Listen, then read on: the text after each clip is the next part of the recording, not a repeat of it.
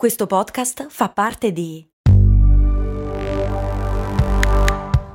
Voice Podcast Creators Company.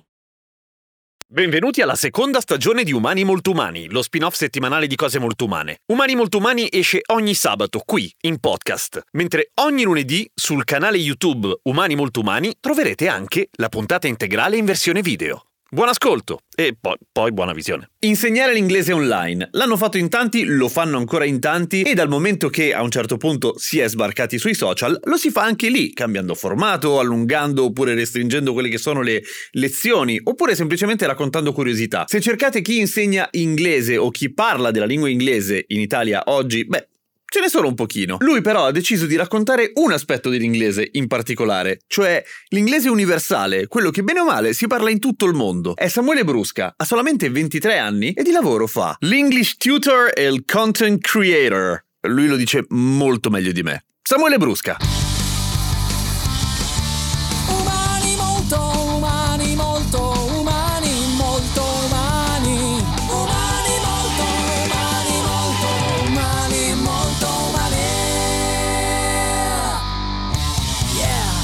Ciao Samuele, benvenuto. Ben, ben arrivato a Umani Molto Umani, sono molto contento di averti qui. Piacere mio. Che lavoro fai tu, Samuele?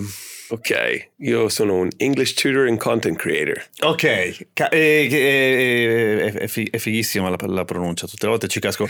Eh, ti faccio la domanda più ovvia così iniziamo a partire. Eh, come mai parli così bene l'inglese tu? Ok, ehm, bella domanda, Grazie. bella storia tra l'altro. Ehm, diciamo che sono stato sempre circondato da suoni. Ok, mia madre fa la cantante Mm, e sì, eh, canta sia in italiano che in inglese che anche in altre lingue, portoghese, quindi quando ero piccolo mi portava sempre alle prove, insomma io ascoltavo questi suoni magnifici. Di dove sei tu? Dove sei cresciuto? Siciliano, sono Siciliano. di Cefalù, mamma e papà siciliani, mamma di Mazzara del Vallo, papà di Palermo. Ok. Sì, sì, sì, sì. E sono stato, come, come ti ho detto, sempre circondato da appunto suoni. Avevo anche una multiproprietà a Malta, Mhm. dove con i miei genitori andavamo spesso, ogni anno per due settimane. Quindi la tua seconda casa era in un posto dove si parla inglese, ovviamente. Esattamente, ex colonia tra l'altro British, Certo. quindi alla grande un sacco di, di turisti British e la mia compagnia era appunto inglese. Ma essendo piccolino non, non sapevo parlare e quindi mi sono proprio messo d'impegno anno dopo anno dovevo andare lì e migliorare cercare di parlare sempre di più quando diciamo le mie preghiere sono state tra virgolette ascoltate e eh, ho incontrato questa mia quella che poi sarebbe diventata una delle persone più importanti della mia vita una delle mie migliori amiche che è Susie Dewar che è una insegnante madrelingua di Londra che insegna in una scuola internazionale di Zurigo Ok. noi abbiamo un gap di età assurdo perché io allora avevo 14 anni e lei ne aveva tipo 35, una cosa Ok, del genere. ok. Quanti anni Giocò- hai tu adesso? 23. 23, beh, sei giovanissimo. Ok. Adesso sì, adesso 23.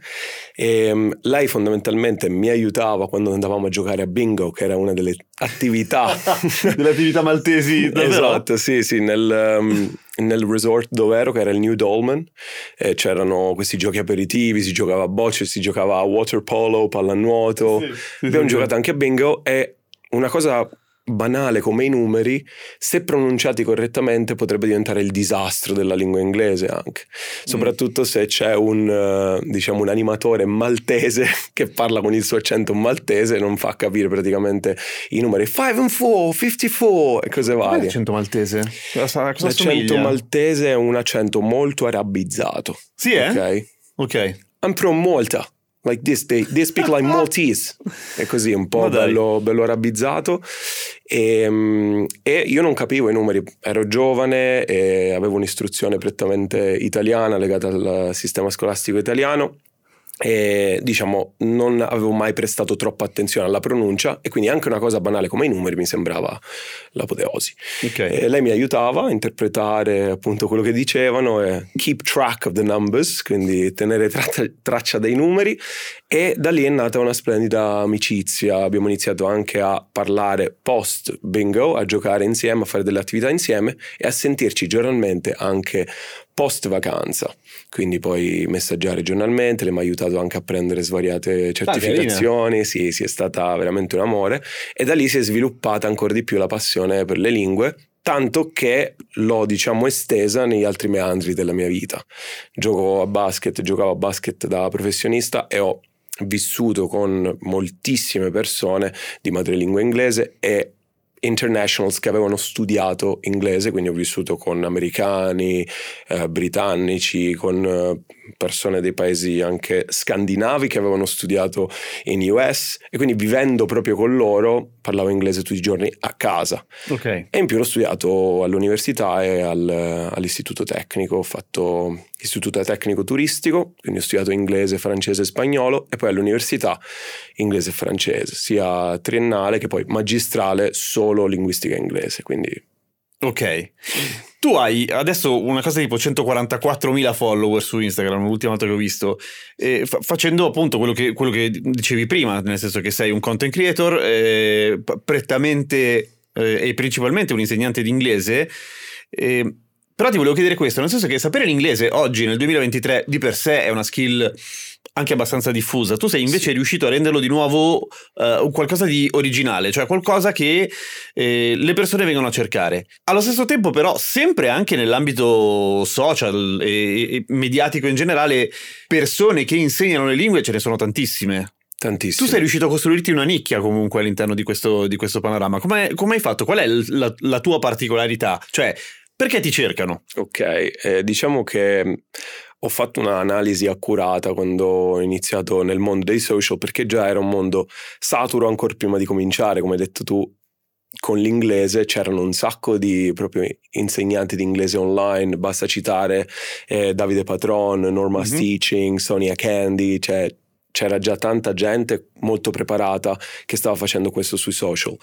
Quello che mh, però questi creators hanno in comune è che hanno si, si affezionano ad una nicchia, ad una varietà dell'inglese più che altro, più che una nicchia. Ok. Quindi, eh, per esempio, Norma's Teaching è molto improntata sull'inglese americano, così come Sonia Candy. Sono molto American English.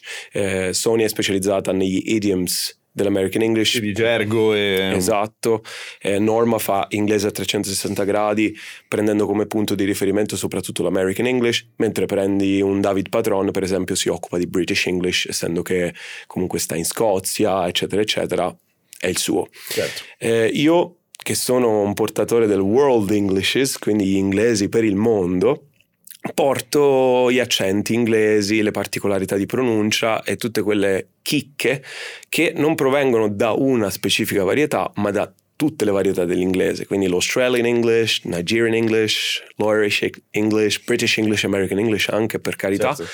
però porto un po' di awareness eh, di queste altre varietà che esistono e meritano comunque di essere secondo me riconosciute anche per alleviare quello che è lo stress del parlante inglese, del parlante italiano di inglese medio, eh, della serie c'è molto stress legato alla pronuncia. Eh beh, ha voglia, certo. Ha paura di fare la figuraccia, di non essere capito quando parli con uno, con uno straniero, tra virgolette, oppure un angloparlante, ha voglia, certo. Esatto, e quindi andando ad aumentare il numero di varietà che esistono e l'awareness collegata al numero di varietà che esistono, nella mente del parlante, almeno correggimi se sbaglio, questo è il rationale che mi sono fatto un attimo, non si va a pensare, ah ok, c'è solo un modo di dire una parola, c'è solo un modo di dire un determinato termine, ci sono moltissimi modi, quindi questi questa pluralità di modi nel quale una cosa può essere pronunciata, può essere esposta, va a limitare il margine di errore.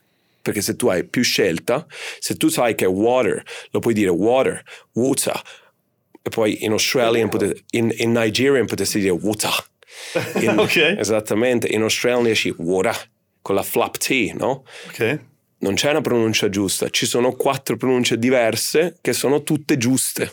Ok? Certo. E quindi secondo me, se non ci si focalizza su una varietà, ma si conosce la pluralità di varietà dell'inglese, che è una lingua diversificata sia internamente all'interno dei confini nazionali di una varietà stessa, che globalmente, allora si alleggerisce molto il peso dell'errore, della, della Esatto, gravità. sì. Sì. Questa è una roba molto figa perché noi in Italia siamo abituati a parlare una lingua che si parla solamente qua e in una piccola parte del- de- della Svizzera, però tendenzialmente eh, non, non puoi andare in giro per il mondo parlando italiano, ok? Eh, per cui siamo anche abituati che se parli italiano, se qualcuno parla italiano, eh, magari facciamo un pochettino più caso a quelli che sono gli errori e i difetti. E tu da non madrelingua inglese, che, che idea ti sei fatto a proposito della tolleranza appunto di cui stavi parlando? Cioè il fatto che ora possa essere pronunciato in 20.000 modi, che effetto fa al, al nativo che si sente pronunciare la parola nella propria lingua in modo bizzarro? Cioè si sorprende, è assolutamente tollerante, fa come si dice che facciano i francesi che ci rimangono male, non Mm. capiscono. Co- come funziona? Beh, allora diciamo che ci sono, qua si entra nell'ambito della sociolinguistica. Sì, sì, sì, infatti è una domanda un po', No, un no. po' complicata, però... No, no, no, ci sta, ci sta, ti devo dire. Per esperienza personale ti dico che eh, i, i British sono un po', eh, generalizzando proprio in maniera Sì, certo, estrema, ovviamente stiamo per un- forza generalizzando. eh, un po' i French della situazione, della serie che essendo loro diciamo i fautori dell'inglese originale, eh, se la menano un po'. diciamo. non ho capito. Eh, Ok. Esattamente, esattamente, un pochino. Però ehm, al contrario, gli Americans, se tu pronunci qualcosa in British, innamorati. Ah sì? Sì, innamorati. O eh, ci sono due correnti, Io sempre pensavo facesse un po' figura generalizzando. da sfigato, non so perché. Dipende. Allora, che io sappia, le ragazze, Ok? ok? Sempre andando per macro, macro gruppi. eh. macro, macro, ma proprio macro. Piace, Ok. ok? Magari il ragazzo ti prende, ti prende in Perché giro perché sei British. un po', mm. Sì, esatto, però ripeto, molto generalizzato. Tra l'altro, molto spesso si fanno appunto queste, queste piccole challenges, se ne vedono un sacco sul web, eh, proprio nel mondo della content creation, dove si mettono a paragone i due accenti e molto spesso c'è una perculata tra un accento e l'altro che, che è assurda.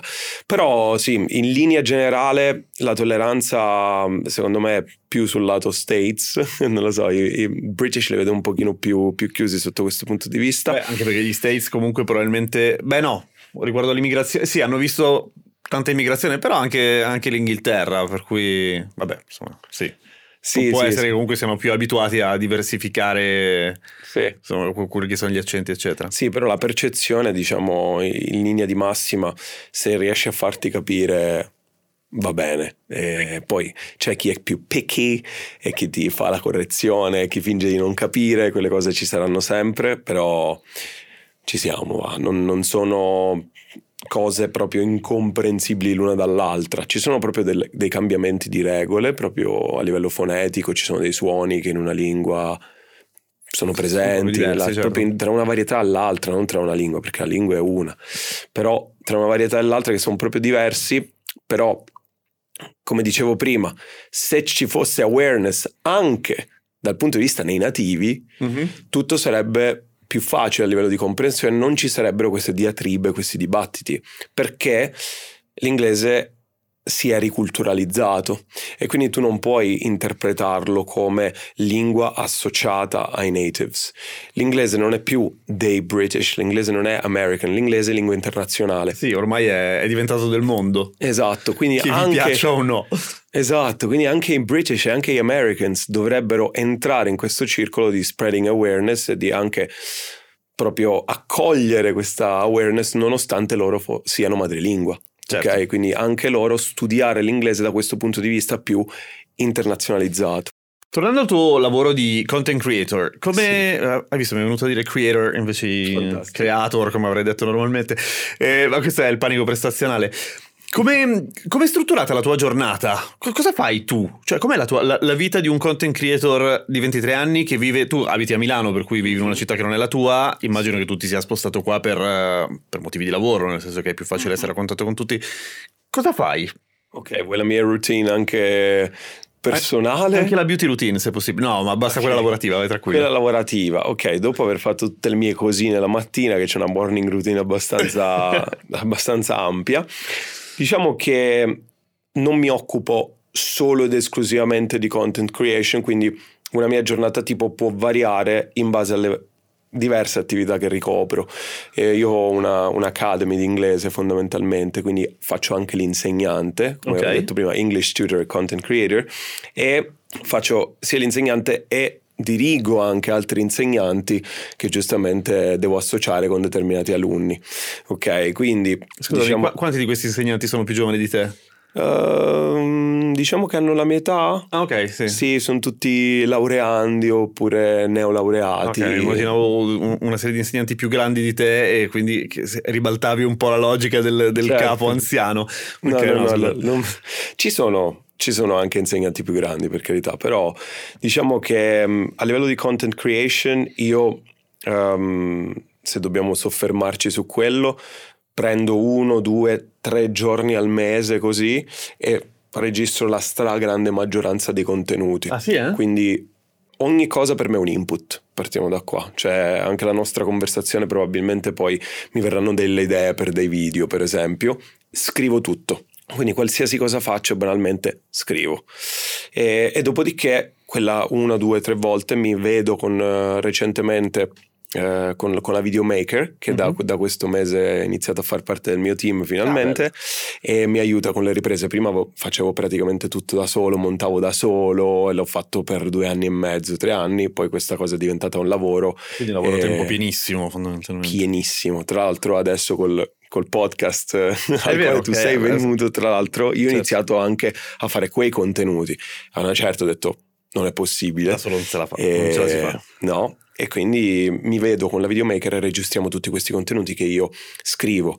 Le mie fonti di ispirazione sono tante, e prendi un film che mi vedo, una serie tv, prendi le lezioni con i miei alunni, motivo Vabbè, per il certo. quale non voglio perdere appunto la- il contatto umano e anche fare l'insegnante in prima persona eh, mi piace perché mi dà proprio stimoli, mi dà idee e quindi rimango anche sulla scia dell'insegnamento e qualsiasi attività, ripeto, scrivo e faccio. Quindi diciamo che le mie giornate rotano attorno a insegnamento, annotazione di idee, contenuti, anche registrazione, perché se c'è un qualcosa di tendenza, se c'è un qualcosa in voga, se c'è qualcosa che mi ispira proprio, mi sento l'impulso di realizzarla, l'ho fatto tre anni da solo, non ho bisogno di andare in studio, di aspettare la videomaker per farlo. Certo. E questa è la cosa bella di quando tu parti da solo e, resti poi magari... poi. Esatto, poi magari cerchi delle figure che ricoprano quel ruolo che tu hai ricoperto per un bel po' di tempo, ma sai come è fatto. Io quando faccio un video ho il video già pronto in testa. Quando lo registro già so il montaggio, i cuts, è una cosa fantastica averlo già pronto e Cazzo appunto... nel senso di tagli, non di cazzo e mazzo. me. esatto, esatto, nel senso di, nel senso di tagli e mm, niente, fondamentalmente sono riuscito a trovare vedo per ora una persona che è riuscita a entrare nella mia mente, non è facile, perché quando tu poi hai il video pronto in Certo, testa, Ma in generale nel processo creativo, quando ti associ a un'altra persona dopo che sei abituato a lavorare da solo, è- può, può essere disastroso o molto molto bello, ovviamente. sì, sì, sì, sì, esattamente. E secondo te oggi, tu in realtà, mm, a proposito della tua Academy, è il tuo piano B, immagino, nel senso che non fai appunto solamente eh, content creation. È secondo te possibile o consigliabile a un tuo coetaneo intraprendere la carriera del, del content creator oppure no? Allora, io direi che non vorrei osare, ma è necessario. Non necessariamente intraprendere la carriera di content creator, ma creare contenuti, metterci la faccia, esporsi, parlare, secondo me è un posizionamento che si deve fare nel 2023 per un per qualsiasi cosa. Tutti abbiamo dei hobbies, delle passioni, delle cose che vogliamo comunicare. Il miglior modo per farlo è attraverso una professione artistica, eh, che sia la musica, che sia appunto eh, la carriera attoriale, che sia la content creation, perché io la definisco una professione artistica, Beh. esporsi in qualche modo. Content creation è un termine vastissimo, cioè si Ovviamente, possono fare certo, qual- si può fare c'è qualsiasi cosa. 2000 tutto. nicchie, quindi puoi insegnare, puoi divulgare, educare, puoi anche fare il cazzone, banalmente. Puoi certo. far ridere, puoi fare qualsiasi cosa, però secondo me cominciare, soprattutto quando uno ha la consapevolezza che questi, questi mezzi esistono, è importante perché è il futuro. E quindi se uno non si vuole precludere niente, secondo me avere una presenza online, metterci la faccia eh, è importante.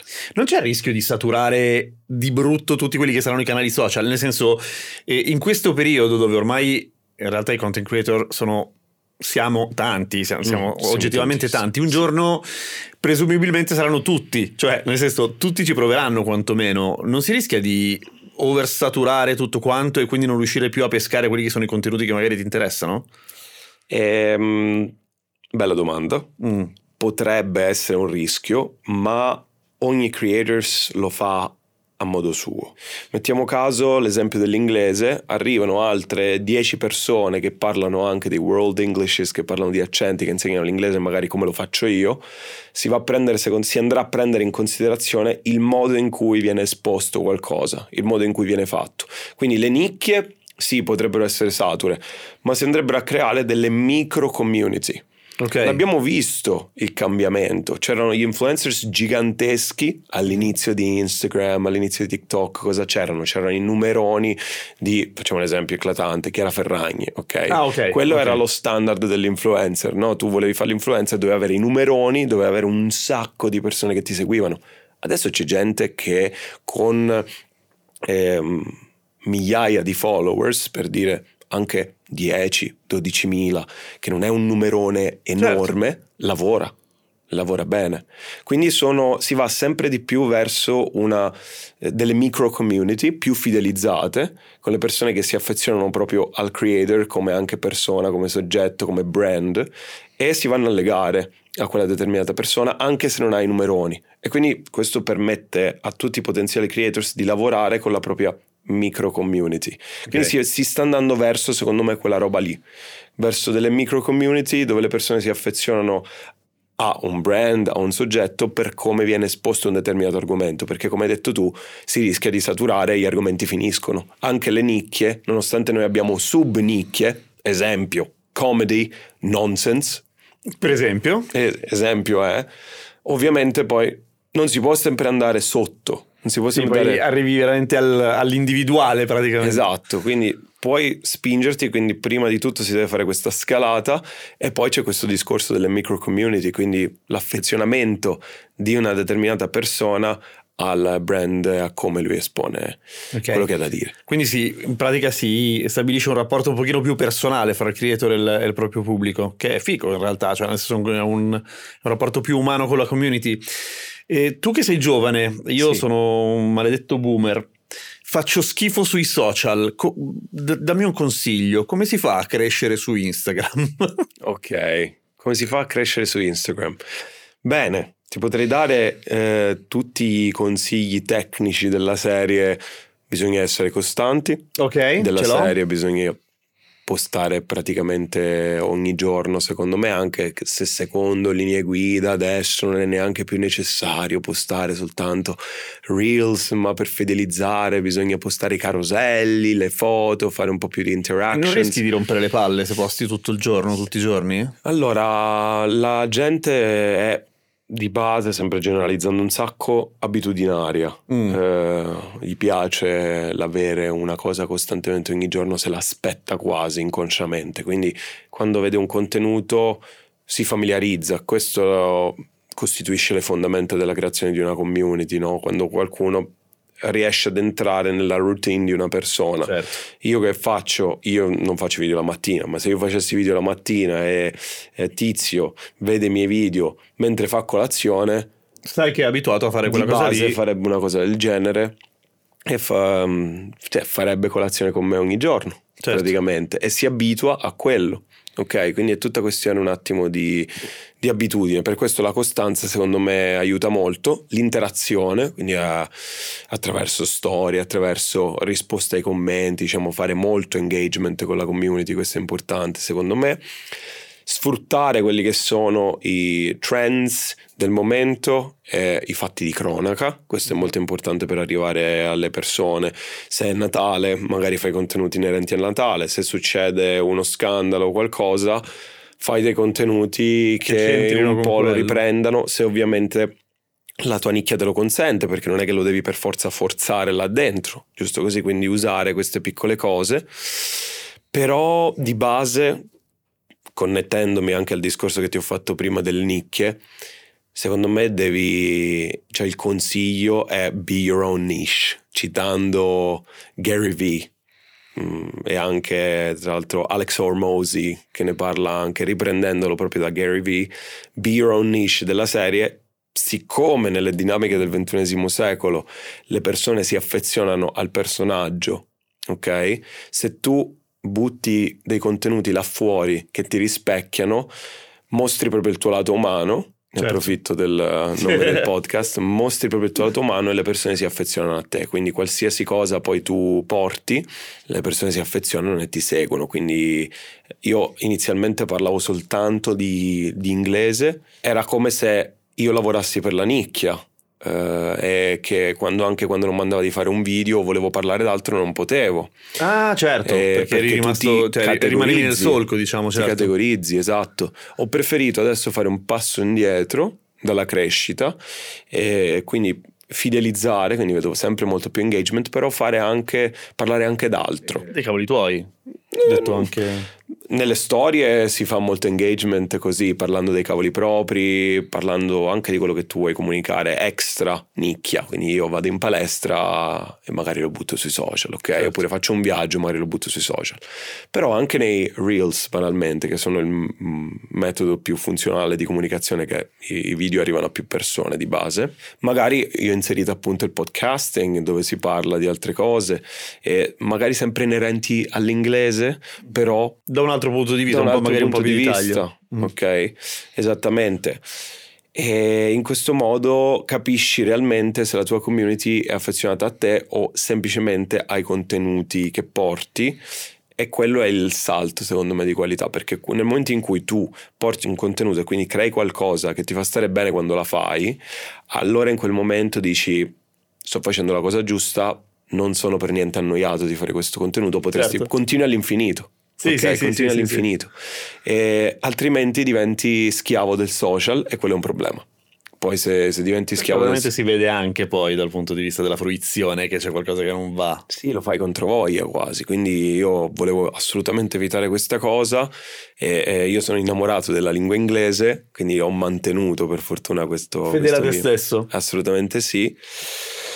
Però ho inserito anche altro perché è anche bello farmi conoscere da altri punti di vista. Certo. Quindi, secondo me, se si mantiene questa regola fondamentale di buttare contenuti di valore fuori, Mhm. allora è- si va bene sui social. Esporsi, essere presente, essere costante e proprio farsi, farsi vedere per quello che si è. Secondo me, la gente quando vede naturalezza proprio familiarizza con te. Che lavoro volevi fare tu da piccolo? Io da piccolo piccolo piccolo volevo fare il giocatore di basket. Ok. Eh, ci sono in parte riuscito Sai, perché perché hai ho fatto il professionista, per cui giocato fino alla Serie B, mi sono Bello. divertito a pagarmi gli studi con, con il basket. Sì, quindi è stato bello non gravare sulle spalle eh, dei miei genitori per quanto possibile. dove, dove giocavi? Ho giocato un po' per tutta la Sicilia, ho fatto Barcellona, Pozzo di Gotte, Trapani, Cefalù, quindi a casa quando ho giocato in B, Barcellona, Pozzo di Gotto, Messina, Cardiff e Amsterdam.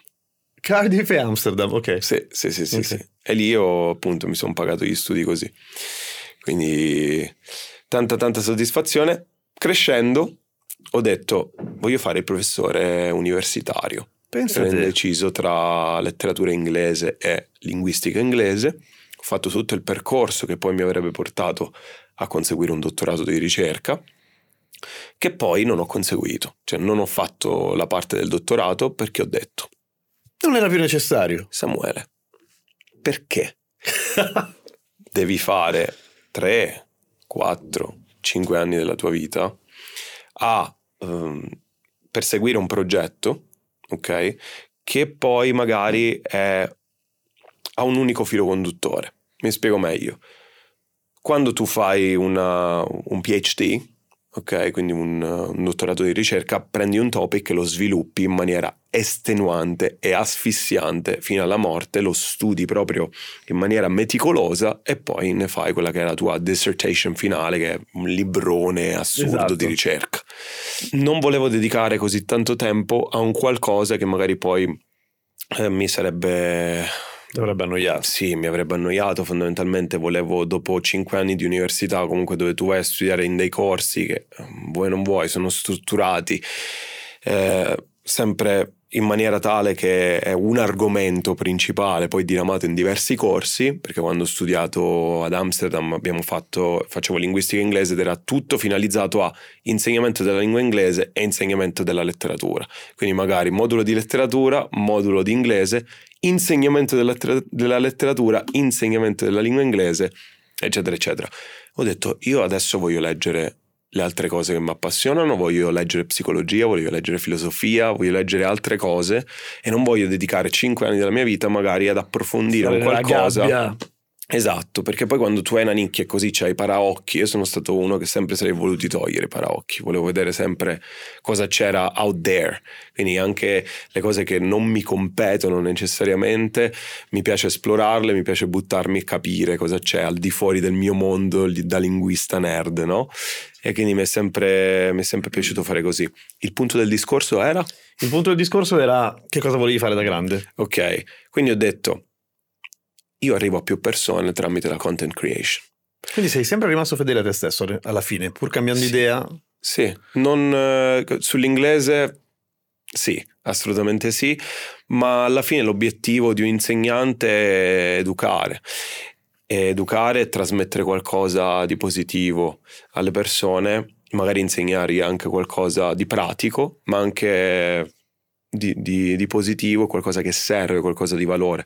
All'università l'avrei potuto fare a dei livelli alti per quello che era un ordinamento secondo me obsoleto, ovvero la figura dell'insegnante universitario con la sua reputazione che addirittura ti può validare i documenti perché c'ha lo Si è status. fatto un sacco di amici con questa affermazione. Ok.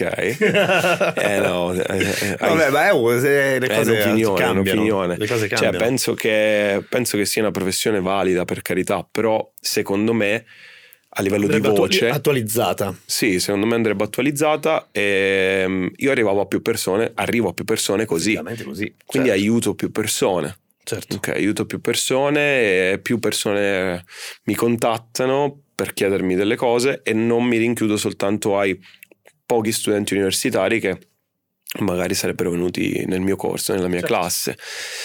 Ho preferito fare questo. Divulgazione. Sì. Che sta sempre sulle palle all'accademia, sempre di più, ma ovviamente ognuno come dire, rimane legato a quelle che sono le proprie, la propria struttura. Hai qualche skill inutile? Tipo muovere le orecchie, quelle cose lì? Qualche skill inutile. È importante. Non lo so, so mettere il dito dietro la mano. Fa vedere? Ah! Una cosa del genere. Sei un contorsionista delle dita. Grazie mille, Samuele. Questo è proprio inutile.